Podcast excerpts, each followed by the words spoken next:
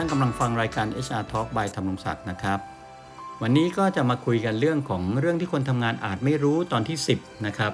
ผมตั้งชื่อตอนนี้ว่าเกี่ยวกับการเกษียณอายุก็แล้วกันนะครับหลายคนก็อาจจะยังไม่รู้เรื่องเกี่ยวกับการเกษียณอายุนะครับ วันนี้ก็มาคุยกันในเรื่องที่ควรจะต้องรู้นะครับ มีอยู่ 5 เรื่องแล้วกันนะครับ ที่สำคัญสำคัญ เรื่องแรกก็คือ ถ้าบริษัทไหนไม่มีระเบียบการเกษียณอายุพนักงาน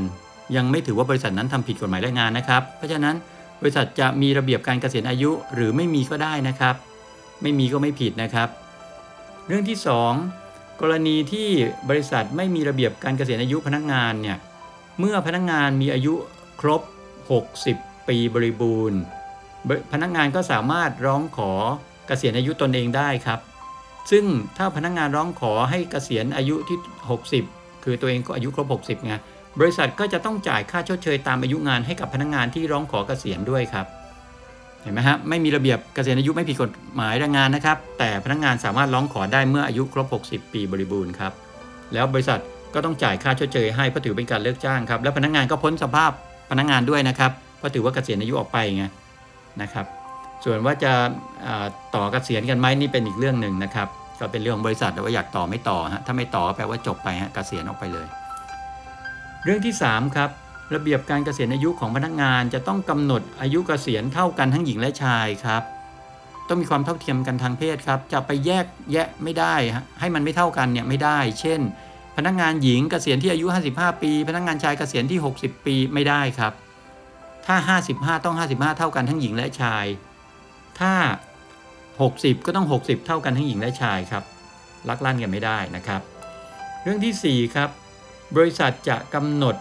ให้พนักงานเกษียณที่อายุเท่าไหร่ก็ได้นะครับ เช่น ให้เกษียณที่อายุ 50 55 60 65 อะไรก็ได้ครับ ไม่จำเป็นจะต้อง 60 ปีอย่างเดียวนะครับ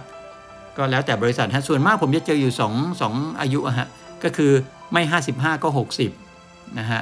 แต่ยอดนิยมจะอยู่ที่เฉลี่ยเฉลี่ยก็คือบริษัทส่วนใหญ่นะครับจะเกษียณที่ 60 ถ้าเป็นบริษัทญี่ปุ่นเนี่ยผมมักจะเจอว่าให้เกษียณที่ 55 อันนี้ก็แล้วแต่นะครับ จะเท่าไหร่ก็ได้ เพียงแต่ว่าต้องเป็นไปตามหลักที่บอกไปเมื่อกี้ก็คือ ทั้งหญิงและชายเนี่ยจะต้องเกษียณที่อายุเดียวกันนะฮะ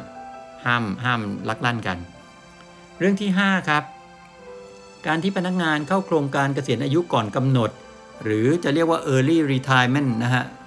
ER ก็ได้ ER early retire อะไรอย่างเงี้ยนะครับ หรือบางที่จะเรียกเป็นชื่อภาษาไทยว่าโครงการร่วมใจจากร่วมใจจากกันอะไรก็แล้วแต่เนี่ย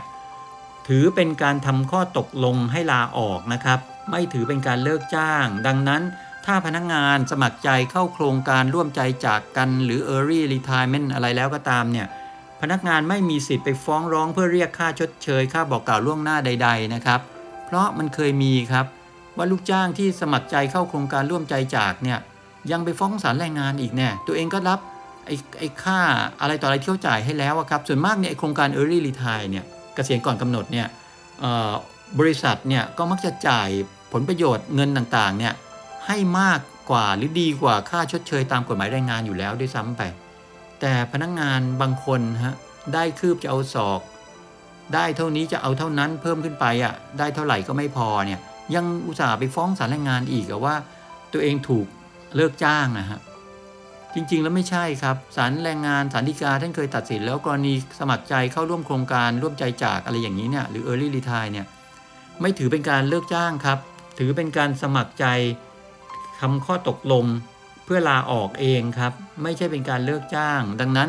ถึงพนักงานไปฟ้องก็ไม่ชนะนะครับ มีบรรทัดฐานแล้ว ดังนั้นเนี่ยก็เป็นอุทาหรณ์มีข้อคิดนะครับสำหรับพนักงานที่จะเอาเปรียบ บริษัทมากเกินไปครับ ได้คืบจะเอาศอกอะ คือเขาก็อุตส่าห์จ่ายให้แล้วอะมากกว่าที่กฎหมายกำหนดด้วยซ้ำไปถ้าคิดเป็นค่าชดเชยนะคือถ้าถูกเลิกจ้างเนี่ยนะได้เยอะกว่า บางที่ให้ 18 เดือนบ้าง 20 กว่าเดือนก็มีอย่างเงี้ยยังจะไปฟ้องเพิ่มเติมอีกอย่างเงี้ยนะฮะได้เท่าไหร่ก็ไม่พออย่างนี้ไม่ได้หรอกครับ อันนี้ผมถือว่าเอาเปรียบในจ้างเอาเปรียบบริษัทมากไปครับ